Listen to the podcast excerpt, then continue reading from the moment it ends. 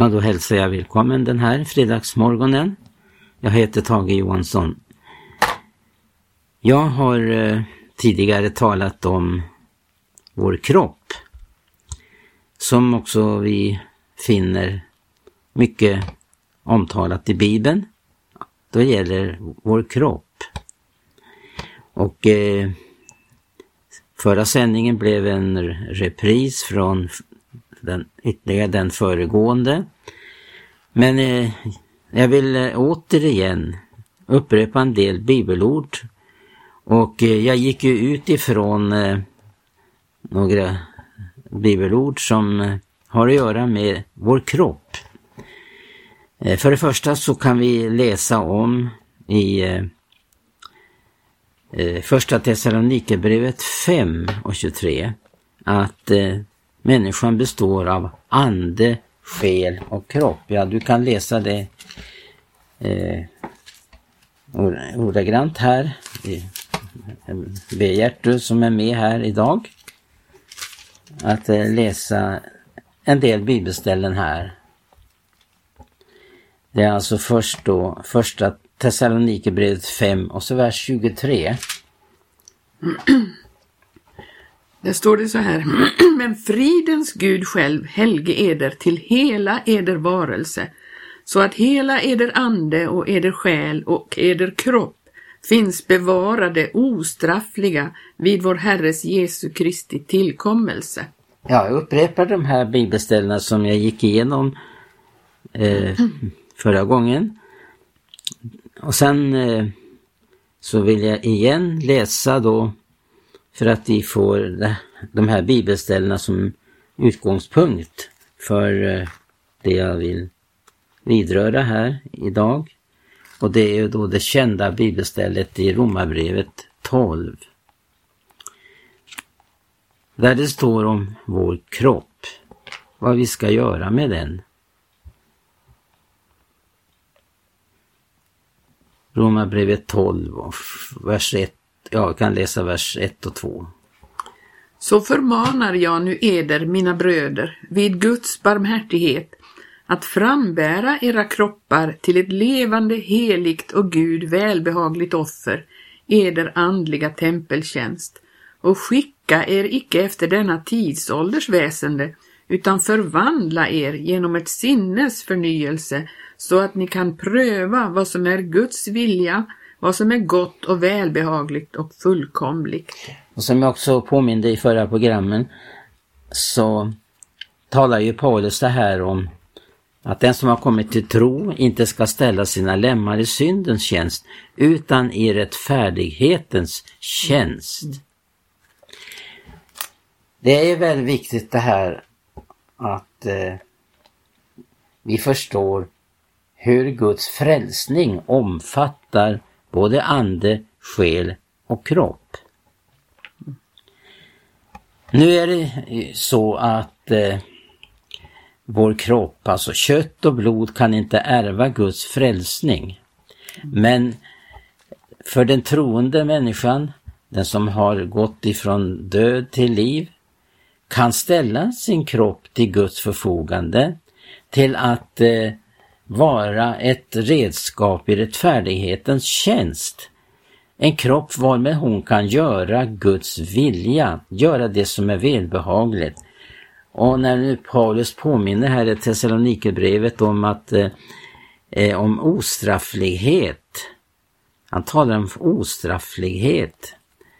Det som lästes här från första Thessalonikerbrevet 5 och 23. Att vara ostraffliga till både ande, själ och kropp.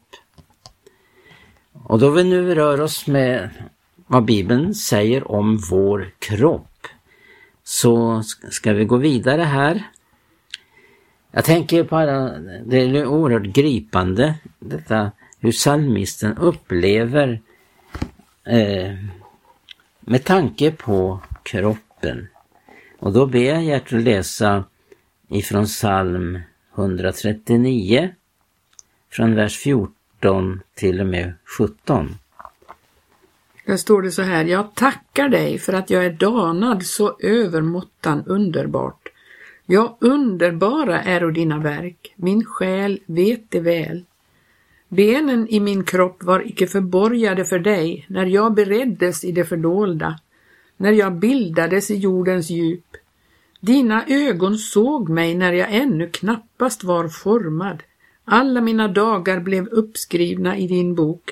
De vore bestämda förrän någon av dem hade kommit. Hur outgrundliga är och icke för mig dina tankar, o Gud, hur stor är icke deras mångfald. Det är väldigt viktigt att förstå Guds frälsning. Genom att eh, synden kom in i människosläktet så eh, behövde hon uppleva en total upprättelse som omfattar ande, själ men också kroppen. Kroppen som har varit i syndens tjänst, säger Paulus till Korinterna, att den, sedan de kom till tro, så har deras kroppar blivit ett tempel för den helige Ande. Ja, det, det är väldigt gripande att det finns en frälsning som omfattar också vår kropp på sådant sätt att den blir ett tempel för den heliga Ande. Och att vi också inte är våra egna utan följer vi det ord som vi har läst här nu i Romarbrevet 12 att vi ska frambära den åt Gud. Vår kropp ska frambäras åt Gud. Och det står också vidare där hur den ska frambäras. Den ska frambäras som ett heligt, ett levande och heligt offer. Ja, offer, det känner vi till hur hela gamla testamentet eh, ofta talar om offer. Också då nya testamentet talar om det att vi då ska offra vår kropp åt Gud. Den ska överlämnas åt honom. Den ska läggas på hans altare. I syndens tjänst så använder ju människan verkligen sin kropp för att utöva syndens gärningar. Och jag tänker också på inom idrottsvärlden hur man offrar faktiskt sin kropp på idrottens altare. Men tänk att få uppleva att genom Guds frälsning så kommer vår kropp till att kunna användas till någonting underbart. Att den eh, inte eh, genom den heliga Andes verk och vi upplever den heliga Ande i våra liv då skickas vi inte efter den här tidsålders väsende. För vi vill inte vandra efter köttet längre, utan efter anden. Och genom anden så dödar vi kroppens gärningar. Det finns alltid en fara för den troende människan att falla tillbaka. Ja, fall det händer, det kommer alla att uppleva på något sätt. Men Gud reser upp den som har fallit. Men han kan inte resa upp den som förbliver i fallet, förbliver i sitt fall. Utan det finns en upprättelse och rening. Ja, vi är beroende av en kontinuerlig rening faktiskt. Och då tänker vi på att, ja vi tänker på den här undervisningen som eh, eh Johannes förmedlar till eh, en av församlingarna, Sardes var det väl, och eh, där man hade fläckat sina kläder. Men det fanns några få, står det i församlingen, som inte hade fläckat sina kläder. Och det är så att lever man i anden, då håller man sig alltid ren man låter aldrig någon fläck på ens klädnad få förbli. Utan man, vandrar man i ljuset så renar Jesus Guds sons blod från all synd. Men vi fortsätter just det här med kroppen. Kroppen består ju av olika delar och, eh, eh, och alla de här olika delarna av kroppen får vi eh, god undervisning om i Bibeln då. Den talar om hjärta till exempel. Varje människa har ett hjärta. Och då vi, min fru och jag, nyss var på Åland och eh, hade undervisning för barnen där så kom jag att tänka på vad viktigt det är att för barnen att förstå att eh, man ska ge Gud sitt hjärta. Och det står ju då i Ordspråksboken, det kan vi slå upp där. Eh, nu ska vi se där, det står eh,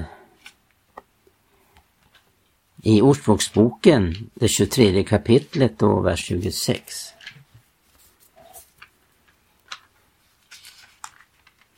Hjärtat är ju det som är det centrala. Det är därifrån våra beslut fattas. Det är därigenom vi hängiver oss med vårt hjärta till någonting. Och här uppmanas då Eh, Gud uppmanar människan vad hon ska göra. Och då kan Gertrud läsa där då, Ordspråksboken 23 och 26. Det står Giv mig min son ditt hjärta och låt mina vägar behaga dina ögon. Ja. Och på det här barnmötet så ställde jag den här frågan, vem äger ditt hjärta? Ja, det är en kanske närgången fråga, viktig fråga, men väckande för att verkligen eh, vi ska förstå om vi har givit Gud hela vårt hjärta. Då får, om Gud får hand om vårt hjärta, om vi släpper taget om vårt hjärta, om Gud får hand om vårt hjärta, då kan Gud utföra ett underbart verk i en människas liv. Ja, hjärtat. Det finns ju då bibelställen som, och det här då är en upprepning igen från tidigare program, just hjärtat. Hur psalmisten vad skriver psalmisten i, i psalm 51 vers 12? Vad har han behov av? att bedja. Det är en bön i djupet från psalmisten detta. Han känner stort behov av den här bönen. Vad står det där? Skapa i mig Gud ett rent hjärta och giv mig på nytt en frimodig ande.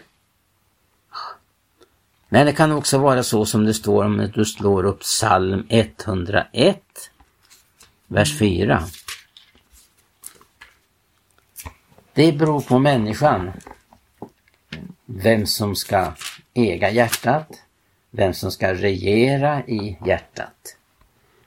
Det står så här, ett vrångt hjärta vare fjärran ifrån mig, vad ont är vill jag ej veta av. Det är ett beslut ifrån vår sida. Mm. Ja. Och det är väldigt viktigt då att vi inte har eh, det som är vid sidan utav Guds plan. Att vi överger det för att vandra på hans väg. Ja, vad står det också i psalm 119, vers 11? Någonting som är väldigt viktigt här i kampen mot synden. Det står så här. Jag gömmer ditt tal i mitt hjärta för att jag icke ska synda mot dig. Här har vi ett underbart hjälpmedel emot det onda. Att bevara ordet i sitt hjärta. Mm. Och där, det som avgörs för var och en, det är vilket förhållande man står till ordet. Mm. Älskar man ordet, tar man till sig ordet, äter man av ordet, då kommer det att verkligen ge resultat. Mm. Då vill man inte det som kan avleda. Mm. Då, ja, det är hjärtat. Det står ju i vers 10, eh, före den versen vi läste, så står det Jag söker dig av allt mitt hjärta. Ja. Låt mig icke fara vilse från dina bud. Ja. Ja, ja det, det finns eh, då olika ting då gäller kroppen. Och det är väldigt intressant att följa Bibelns undervisning om de olika tingen. Till exempel människans eh, tankar, människans blick, hennes ögon. Hur hon med sin, om hon med sina fötter vandrar på Guds väg. Men vi ska gå till sinnet. Hjärtat och sinnet, det hör ju väldigt intimt ihop. Och eh, eh, då kan vi till exempel läsa i Filipperbrevet att eh, Guds frid som övergår allt förstånd kan bevara våra hjärtan och tankar i honom. Men det här med sinnet då, sinnet. Eh, vi känner till vad Bibeln talar om, det gäller sinnet. Eh, speciellt då när vi möter den här situationen eh, som skedde på pingstdagen. Och då uppmanar de, gör sinnesändring. Ja. Gör sinnesändring. Omvänd eder och gör sinnesändring. Man ändrar sitt sinne bort ifrån någonting och till någonting. Sinnet, det, det Ja, vad, vad, vad, säger Gud till exempel om vi slår upp i eh, Första Mosebok 4, vers 6. Vad säger Gud där? Första Mosebok 4, vers 6. Där står det, och Herren sade till Kain, varför är du vred och varför är din blick så mörk? Ja. Det står också om sinnet där i det samma. Ja, det fortsätter i vers 7 då. Är det ja. icke så, om du har gått i sinnet, då ser du frimodigt upp. Men du, om du icke har gått i sinnet, då lurar synden vid dörren. Till dig står hennes åtrå, men du bör råda över henne. Ja. När Bibeln till exempel talar om helgelse så handlar det om vårt sinne bland annat. Och det kan vara väldigt illa ställt där inte man kan styra sitt sinne och då får vi slå upp i Ordspråksboken 25 och vers 28.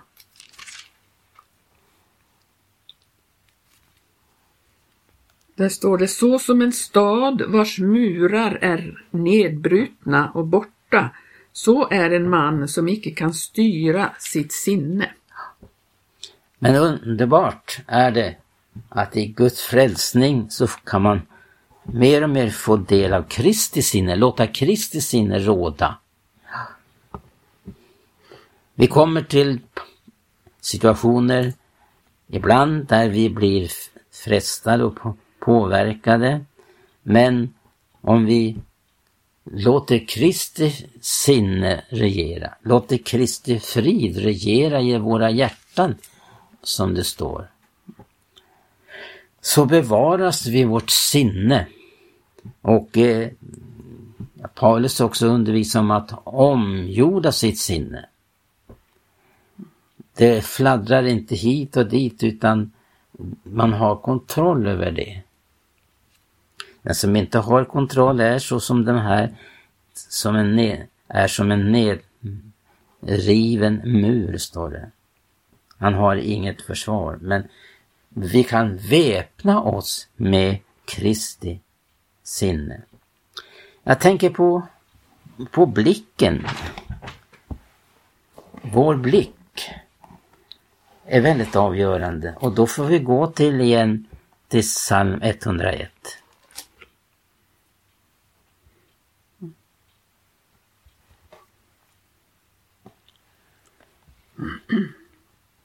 Där står det i, det är andra versen eller tredje. Eh, tredje versen. Jag vänder mitt öga ej till det som fördärvligt är. Att öva orättfärdighet hatar jag, sådant skall ej låda vid mig. Mm. Ja, eh, en av apostlarna skriver, kom just inte ihåg nu vem det är, men eh, han skriver hur människor, hur de är, eh, deras blickar är uppfyllda av girighet, av otukt. Ja.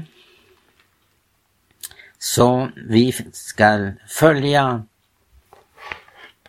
psalmistens uppmaning här att inte vända vårt öga till det som fördärvligt är.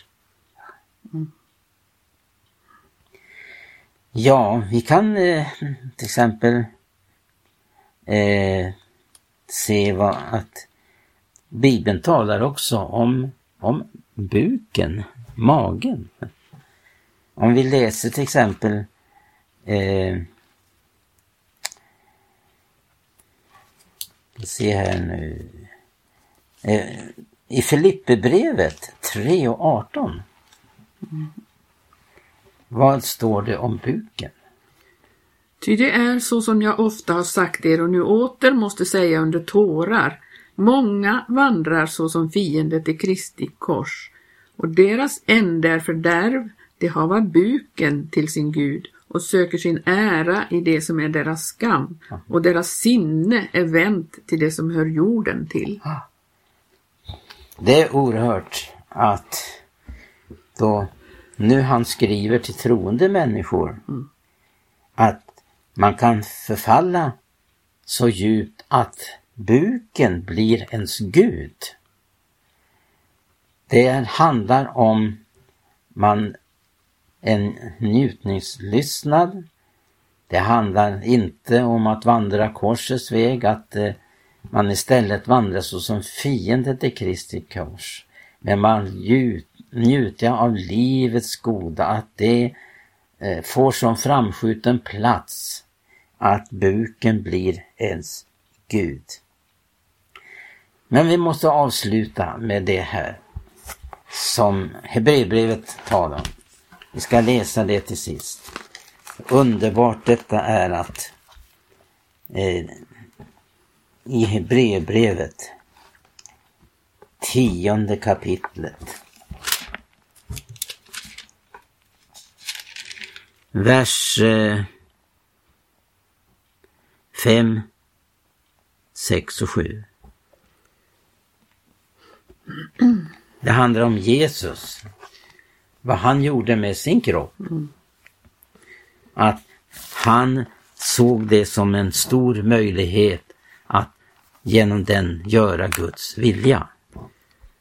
Det står så här, därför säger han vid sitt inträde i världen, slaktoffer och spisoffer begärde du icke, men en kropp beredde du åt mig.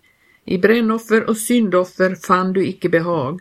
Då sade jag, se jag kommer, i bokrullen är skrivet om mig för att göra din vilja, o Gud. Ja, där har vi fått vår kropp till. Att synliggöra någonting. Jesus synliggjorde Guds frälsning och vi får synliggöra Guds rike till, genom våra kroppar. Vi önskar dig Guds välsignelse och, eh, och återhörande.